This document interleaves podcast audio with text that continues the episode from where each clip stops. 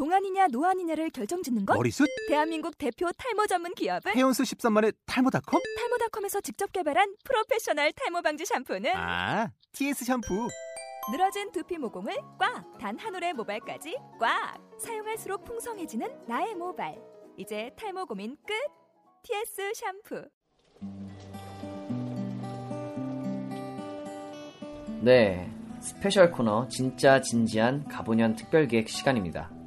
이번 시간에 들려드릴 내용은 문학동네 최종수 실장이 전하는 종이책 출판사의 전자책 기획 전략과 마이디팟 북시 박용수 대표가 전하는 장르 전자책 전문 출판사의 전자책 기획 전략입니다. 먼저 종이책 출판사의 전자책 기획 전략에 대해 들어보시죠. 네, 반갑습니다.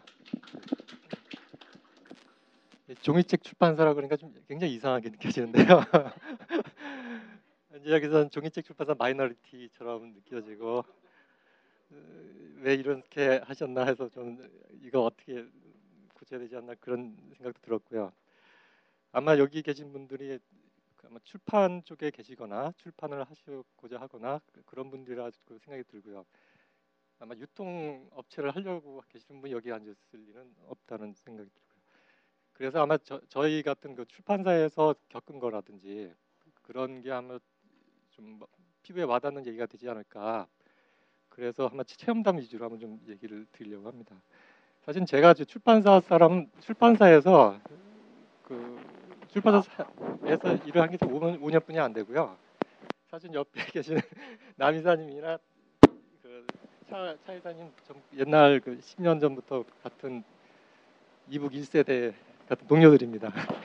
근데 10년을 동안 이제 참 파란만장한 그 과정을 겪었다가 저는 이제 출판사로 이직을 했고요. 그리고 나, 두 분은 계속 남아서 일을 하는데 제가 이제 출판사로 가면서 아 이제 전자책을 한번 해볼까 진짜 그냥 보, 보기 좋게 한번 해보자 하고서 뭐부터 해야 될까 많이 고민을 했었어요.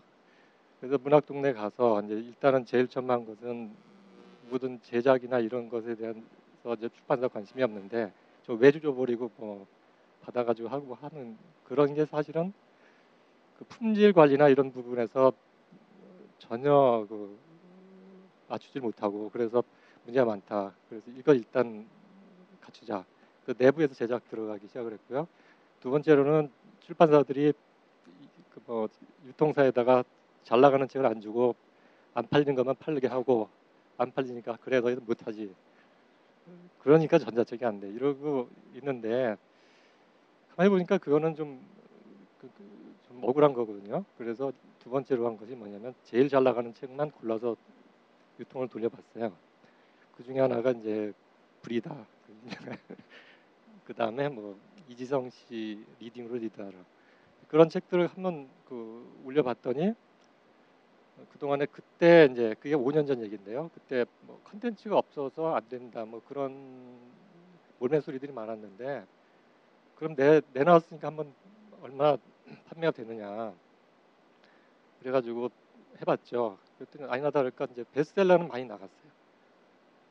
그래서 베스트셀러 위주로 쭉 냈는데 그 매출이 뭐 출판사에서 놀랄 정도 매출을 냈고 근데 문제가 뭐냐면은 그것만 잘 나간다는 얘기죠. 나머지는 하나도 안 나가는 거죠. 저희가 500부를 500종을 냈는데 한 20% 정도의 책들이 한 80%의 매출을 내고 있고 나머지는 뭐 거의 한 권도 안 나가는 작품도 있고. 그래가지고 이제 여기에서 여기서 이제 유통회사의 마인드가 아니라 이제 출판사의 마인드로 제가 돌아서게 되더라고요. 뭐냐면은 이 팔리는 게 왜 팔리냐. 그리고 아, 저 책은 왜 안 팔리느냐. 결국은 팔릴 만한 책만 팔리는 거고 알려진 책만 팔리는 거고 그렇지 않은 거는 여전히 그냥 아무리 많이 잘 만들어도 그냥 그 가려지고 아무것도 결과가 나지 않는다. 근데 이게 너무 확실한 상황이었고요. 그래서 출판사 할 수 있는 게 뭐냐 이거죠. 거기 그 유통에다가 책을 올리고 그걸 잘 팔게 할 수 있는 게 뭐냐? 없어요. 아무것도 없어요. 올려놓으면 잘 팔리는 건 유통해서 알아서 올리고 잘 팔고 안 되는 책은 아예 거들떠도 안 보고 또 독자들도 책에 대해서 아는 바가 없고 그러니까 이게 결국은 출판사로서는 이 이북이라고 해서 특별히 기대할 것도 없지만은 특별히 뭐 노력하도 해봤자 돌아오는 게 없고 굉장히 큰 그 딜레마 딜레마라기보다도 좀 답답한 게 있었어요. 이, 이거에 대한 결론은 지금도 찾을 수 있는 건 아닌데 저희가 이제 제가 이제 문학 동네에서 지금 5년째라고 말씀드렸는데 한 과거 2년 동안은 뭘 했냐면은 전자책에 대해서는 전혀 손을 안 댔고요. 그러니까 자체 앱이라든지 자체적으로 이제 플랫폼을 갖춘다든지 이러한 부분에 대해서 좀 관심 을 많이 가졌습니다. 이게 무슨 얘기냐면은 문학 출판사가 하실 수 있는 것과 그다음에 유통해 줄 수 있는 것의 역할 분담이 분명히 있는데 출판사가 이제 콘텐츠만 공급을 해주는 것 가지고는 출판사 역할이 다라고 생각이 안 들고요. 출판사 뭘 해줘야 되냐면 책을 잘 만들어야 되고 둘째는 책을 잘 알려야 되는 거거든요. 근데 유통사는 알리는 행위를 안 해요. 근데 전부 출판사가 다 광고할 것이고 출판사가 그 책에 대해서 이제 저자나 책의 가치 이런 거를 이제 홍보를 하는 게 되는 거겠죠. 근데 이게 왜 critical하냐면은 저희는 그 은교라는 책이 2000년에 나온 책인데 3년 동안 조용히 있다가 은교 영화가 뜨고 나서 그 당시 베스트셀러가 됐고요. 전자책 베스트셀러가 됐습니다. 종이책이 베스트셀러 되면 전자책도 같이 베스트셀러가 돼요. 그 다음에 안선영의 뭐 결혼 사랑하고 싶다 하고 싶다 연애인가 그 책도 갑자기 느닷없이 작년 최고 베스트셀러가 됐고요. 이북 이북 분야에 대해서 최고입니다. 그 다음에 그 마녀 사장에 나온 그 박정은 씨가 어, 내 사람이다인가 그 책이 있었는데 그게 한 5년 전, 4년 전에 한두 한 권도 안 팔리는 책인데 갑자기 어마어마하게 나가는 거예요. 근데 이게 뭐냐면 이제 뭘 알려지고 그 독자들에게 전달하고 그러한 종류의 역할이 어디서나 이루어지면은 그거는 이북이 아니라 종이책이 아니라 다잘 나가는 거고 그런 노력이 없이 그냥 무조건 잘 될 것이다 올려 올렸다 했, 올렸다 팔리겠다 그건 굉장히 큰그 그 시행착오라고 생각이 들어요. 그거는 기적이 아니라는 그런 일은 일어나지 않는 거죠. 그래서 이제 저희가 이제 이 아마 문학 동네 같은 이제 메이저가 급이라면 아마 다들 좀 생각을 하고 있을 텐데 자체적으로 어떤 그 출판 그러니까 디지털 출판 전략이란 걸 좀 더 세우고 있을 것 같습니다. 이제 문학동네의 경우에는 이제 디지털 출판이라는 것을 뭘로 가져가고 있냐면은 일단 독자들하고 이제 소통할 수 있는 어떤 앱을 이제 필요로 한다. 그 앱이란 것은 기본적으로 서점 기능은 당연히 있어야 되겠고, 근데 가급적인 디지털 종이책도 하고 싶지만 종이책은 굉장히 어려우니 전자책 기반으로 해가지고 서점 기능을 가지고 갈 것이고, 근데 그거는 분명히 유통 쪽에서 더 잘하는 거니까, 그건 일단 기본으로 가지고 이 앱의 성격은 뭐냐, 독자하고 소통할 수 있고, 그다음에 브랜드 분양통의 브랜드 가치를 높여야 될 것이고, 그다음에 이제 여기서 출간이 이루어지는 것. 출간이 이루어지는 건 뭐냐면은 이 책을 완성품을 낸다기보다도요 연재라든지 어떤 디지털 매거진 이런 것들을 갖다가 계속 주기적으로 이제 출간해 나간다. 그럼으로써 결국 그 디스커버러빌러티인가 뭐 아까 말씀하신 것 그거라든지 어떤 그 책을 알려주는 그런 행위가 잘 이루어져야만이 이제 출판 전자책이건 종이책이건 출판이 이 디지털 시대에서 살아남을 수 있지 않겠냐 이제 이런 생각을 가지고 진행을 해왔습니다. 그래서 이제 요 그냥 단순히 앱이라고 말씀드렸지만은 사실 요거 자체가 이북이라고 저는 생각이 들어요. 이북이라는 전형 정형화된 파일 포맷을 출판사 만들어서 유통을 시킨다. 그거는 이제 돈을 어떤 큰 대규모의 아마존이나 이런 쪽에서 해나가는 그런 전략이라면은 저희 그 이런 출판사 입장에서는 우리가 발표한 거를 갖다가 독자가 그 자리 실시간으로 받아볼 수 있는 것 예를 들면 이런 거죠. 저희가 이제 개가문학동네 20주년인데요, 작년이요. 그러니까 20년치를 전부 디지털로 다 만들었어요. 그래가지고 그 앱스에 다 집어넣고 그 다음에 이제 새로 나오는 것들은 그 짤막짤막짤막한 그 아티클 형식으로 해가지고 실시간 뭐 주간지면 주간지 형식으로 해가지고 이런 개가문학 동네를 갖다가 좀 더 그 위클리 형식으로 제공할 수 있는 그런 서비스를 지금 준비를 하고 있어요. 이거는 뭐 돈 받고 파는 것도 아니고 이북이라고도 할 수 없으나 이건 디지털 출판이고 출판인 본연에 뭘 알리고 인류를 바꾸고 어떤 정신적인 영향을 주고자 하는 그런 행위 행위의 일환이기 때문에 이 역할을 이제 충실히 수행해 나가 수행해 나가는 것이 디지털 출판의 이제 목적이죠. 말하자면 이제 종이책, 전자책, 이북 이걸 떠나서 출판이라는 행위 자체의 그 목적성과 디지털 시대에 그걸 활용하는 그런 이제 선택이죠. 그 그래서 이렇게 해서 나감으로써 결국은 이 어떤 책을 굉장히 좀 그 많은 사람들에게 알리고 그다음에 이제 사람들이 관심을 가져가지고 결국 서점에 가서 책을 사게 하고 물론 리디북스에서도 살 수도 있고 북집에서 살 수도 있고 그런 종류의 일을 이제 해나가는 것이 이제 아마 출판사의 역할이 아닐까 그렇게 해가지고 이제 앞으로 이제 몇 년 동안 한번 실험을 한번 해보려고 하고 있습니다. 예, 이상입니다. 네네 감사합니다.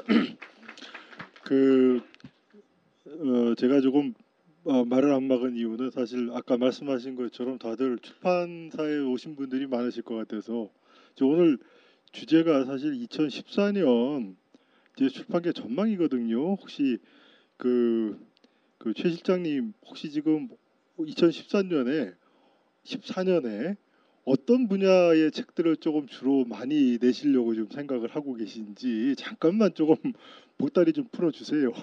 예. 아 저희 저 그 전자책에 관해서만 말씀드리면요. 근데 전자책이 새로운 그 그걸 개발한다는 것은 사실은 굉장히 그 어려워요. 무슨 얘기냐면 책을 한 권 만드는데 원곡 청탁해 가지고 뭐 만들어내기까지가 뭐 돈도 많이 들고 그건 어려운데 이런 건 가능하죠. 그 동안에 쌓여왔던 컨텐츠들을 디지타이징 디지타이징해서 하나의 패키지로 묶어내는 그런 작업은 굉장히 그 의미가 있는 작업이라서요. 예를 들면은 문학동네 소설 20년 해가지고 한뭐 1년, 20년치의 소설 가운데 이제 대표작들을 갖다가 묶어내는 작업. 그 다음에 이제 그 과거 한 20년 전 소설가들 늘 은희 근희경 씨, 뭐 은희경 씨나 어떤 그 지금 막 생각이 나지 않는데 유명한 소설가들이 작품이 한 20년 전 작품들을 전부 다 복각을 한다 그러잖아요. 그래가지고 다 디지타징 디지타징 해서 그래가지고 그거를 갖다 한 패키지로 묶어내고 그런 것들이 이제 저희 그 사업 중에서 좀 중요한 부분이고요. 지금까지 지루했던 모든 팟캐스트 방송은 잊어라. 이제 그 누구도 상상하지 못했던 전자출판계의 지각 변동이 일어난다. 어, 책이 너무 두꺼워. 너무 무거워 들 수가 없어. 어, 집에 책을 두고 왔어. 이게 아니야. 이건 아니야. 난 전자책을 읽고 싶어. 전자책을 읽고 싶다고. 2014년 전자책의 가보 개혁을 이끌 새로운 팟캐스트 방송이 시작된다. 이북 뉴스. 네, 문학동네 최종수 실장은 이제 디지털 출판은 독자들이랑 소통할 수 있는 앱을 필요로 한다.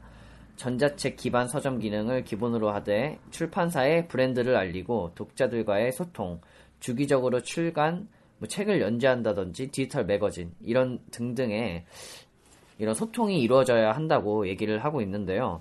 책을 알려주는 행위가 잘 이루어져야 출판이 디지털 시대에 살아남을 수 있는 방법이다라고 말하고 있습니다.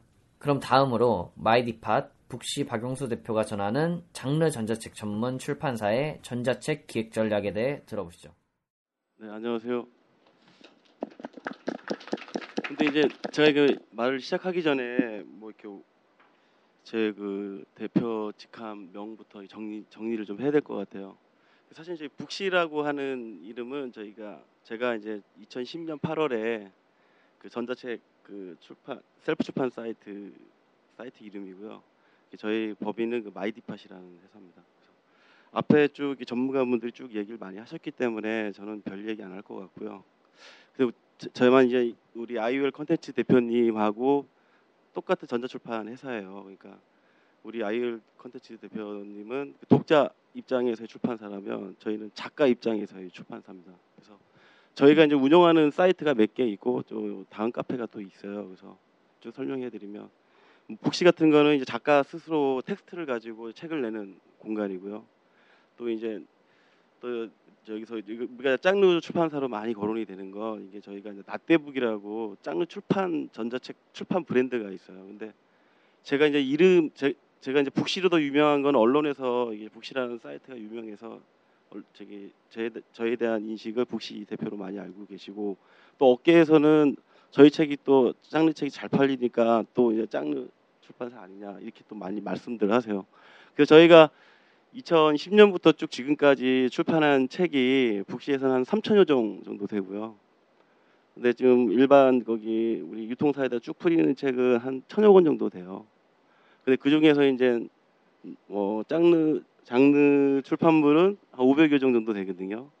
근데 이제 일반 도서 작가들도 꽤 많이 계신다고요. 근데 근데 기억은 이제 장르 출판이라고 기억을 하시니까 이제 뭐 제가 또 이 부분에 대해서는 오히려 이제 북큐브 남이사님이 더 전문가시어서 이 어, 이거에 대한 얘기는 쭉 앞에서 하신 것 같아요. 그래서 저는 건너뛰고 그 이제 일반적으로 전자 출판을 하면 어떻게 하느냐 묻는 분들이 많이 많이 계세요.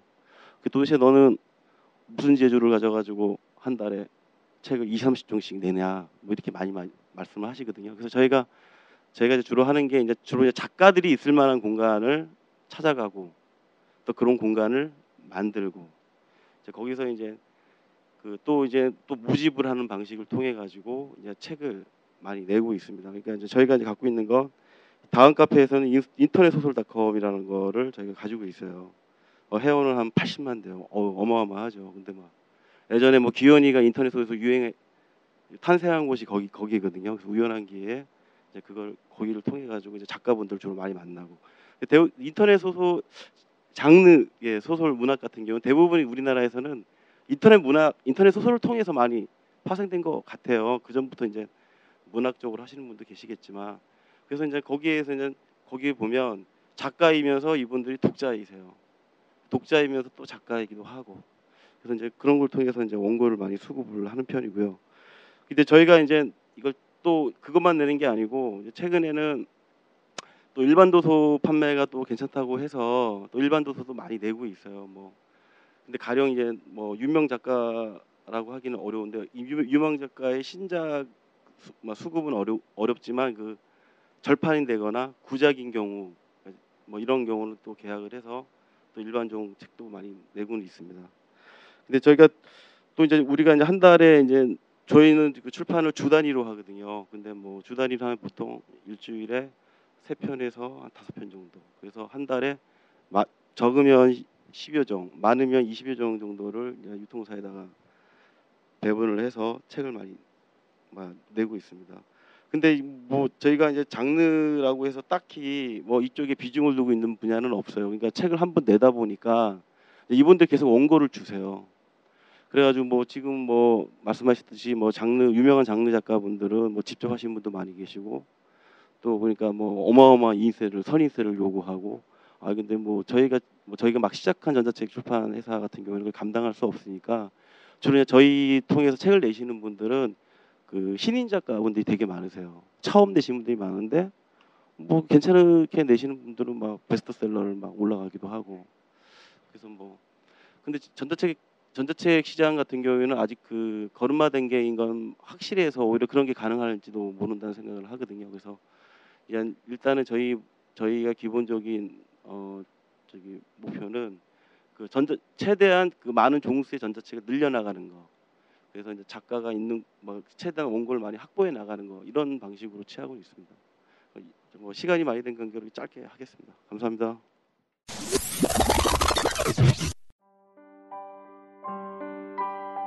이메일이 그냥 메일이 되었듯 이북도 그냥 북이 될 세상을 위하여 책의 경계를 허물고 패러다임을 바꿉니다.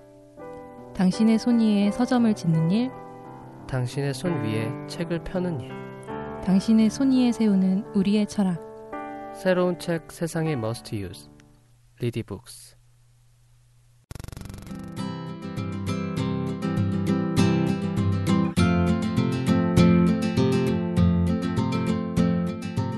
네, 박용수 대표는 작가들이 있을 만한 공간을 찾고 만들어가고 있다고 말을 하고 있는데요. 북시를 통해 책을 내시는 분들은 신인 작가분들 그리고 처음 내시는 분들이 많다고 말하고 있는데 북시의 최대 목표는 최대한 많은 종수의 전자책을 늘려가고 최대한 원고를 많이 확보하는 것이라고 말하고 있습니다. 그럼 전자책 시장을 전망해 보았던 스페셜 코너 진짜 진지한 갑오년 특별 기획은 이것으로 마치도록 하겠습니다. 네, 다음번에도 또 다른 대담자가 나와서 이렇게 좋은 정보를 전해드릴 테니까요. 다음 방송에도 꼭 청취해 주시길 바라겠습니다. 그럼 대담에 참여해주신 이 두 분께 다시 한번 감사의 인사를 드리고요. 오늘 가보년 특별 기획은 이것으로 마치겠습니다. 감사합니다.